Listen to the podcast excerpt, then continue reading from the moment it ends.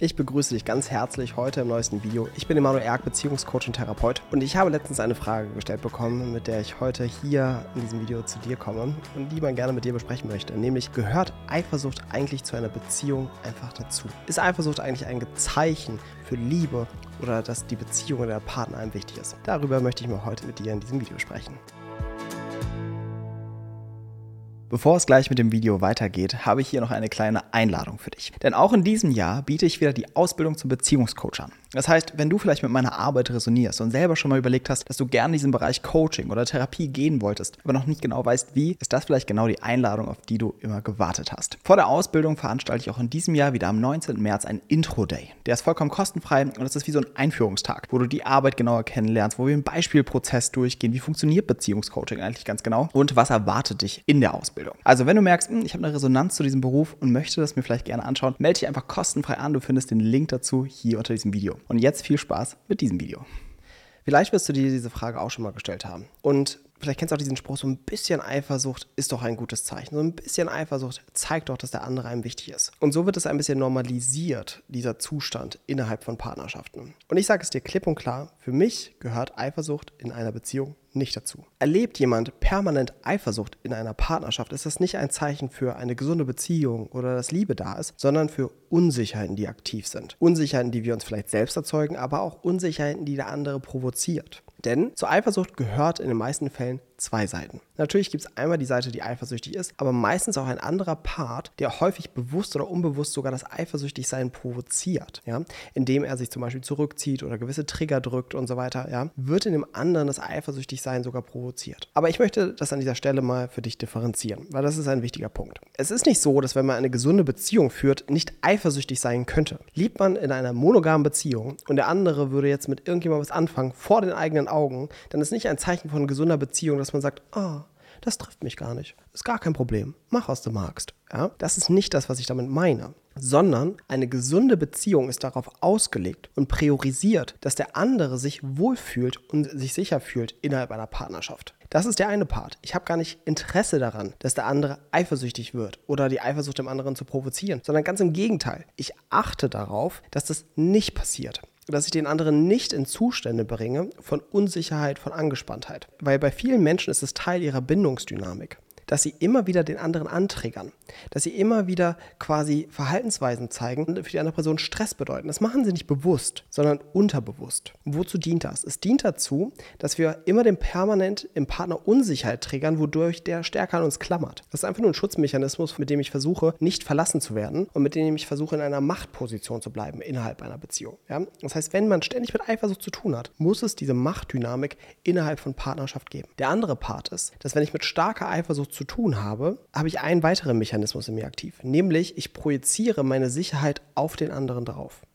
Ich kann mich nur sicher fühlen, wenn du ist quasi die Klausel, mit der ich permanent in der Beziehung aktiv bin. Das heißt, ich suche Sicherheit im Partner. Ein Bedürfnis, was wir nicht im anderen vollständig finden können. Damit wir uns sicher fühlen, müssen wir bei uns beginnen. Das geht nicht anders. Wir können jemanden haben, der kann der bemühteste Partner auf Erden sein. Wenn wir nicht in uns einen Raum haben, in dem wir uns sicher und geborgen fühlen, wird das immer sich unsicher fühlen in einer Partnerschaft. Weil der Partner kann ja noch so bemüht sein. Es ist trotzdem immer das Risiko da, dass er oder sie geht. Das heißt, Sicherheit muss in uns stattfinden.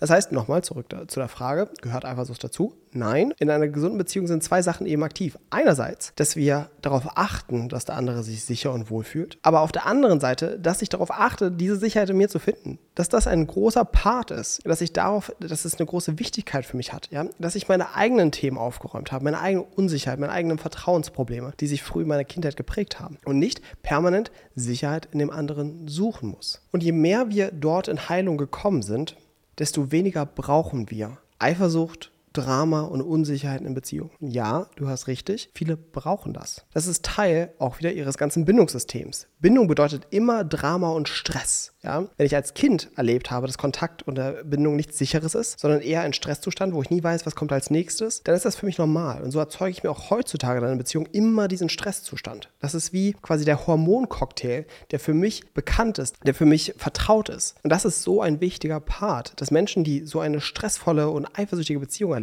merken, dass sie sehr viel davon selbst erzeugen. und nicht nur der Partner dran schuld ist. Und dass ihnen das auch in irgendeiner Art und Weise dient. Weil der Part ist, oder wo, wozu uns das dient oder wofür das wichtig ist, ist, dass dieser Zustand für uns am vertrautesten ist. Wir kennen es nur in dieser Anspannung, in dieser hohen inneren Erregung zu sein, ja. Und das andere ist, dass wir dadurch auch immer wieder ähnliche Zustände in uns, wie soll ich sagen, kongruent halten. Immer diesen Zustand von, ich fühle mich klein, ich fühle mich hilflos, ich fühle mich als Opfer, ich fühle mich unsicher, erzeuge ich mir immer wieder im Kontakt mit jemand anderem. Und deswegen möchte ich mit diesem Video dazu aufrufen, es nicht zu normalisieren. Es ist eine Ausrichtung, die man in Partnerschaft haben darf. Zu sagen, ich möchte eine Partnerschaft, wo es nicht mehr um Eifersucht geht, wo wir uns nicht mehr mit sowas abgeben wollen, sondern ich möchte, dass eine Partnerschaft ein Raum wird, in dem wir uns sicher und wohl und geborgen fühlen, in dem wir uns ach, entspannen können, in dem sich unsere Körper entspannen können und nicht einfach ein Ort von Stress und Erregung ist, so wie es für viele Menschen ist. Und dort können wir hinführen. Und hier ist auch immer wieder das große Stichwort Traumaarbeit. Wenn wir dieses Bindungstrauma in uns verarbeiten, wenn wir diese Stresszustände, die in uns früh entstanden sind, verarbeiten, zur Ruhe kommen,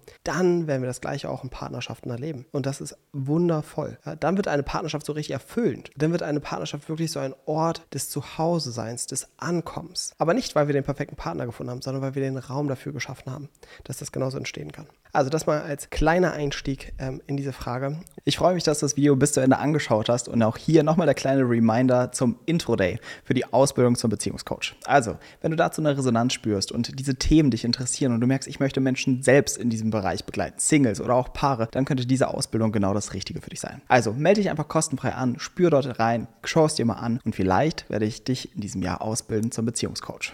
Alle Infos zum Intro Day findest du wie immer auf emanuelerg.com slash intro-day.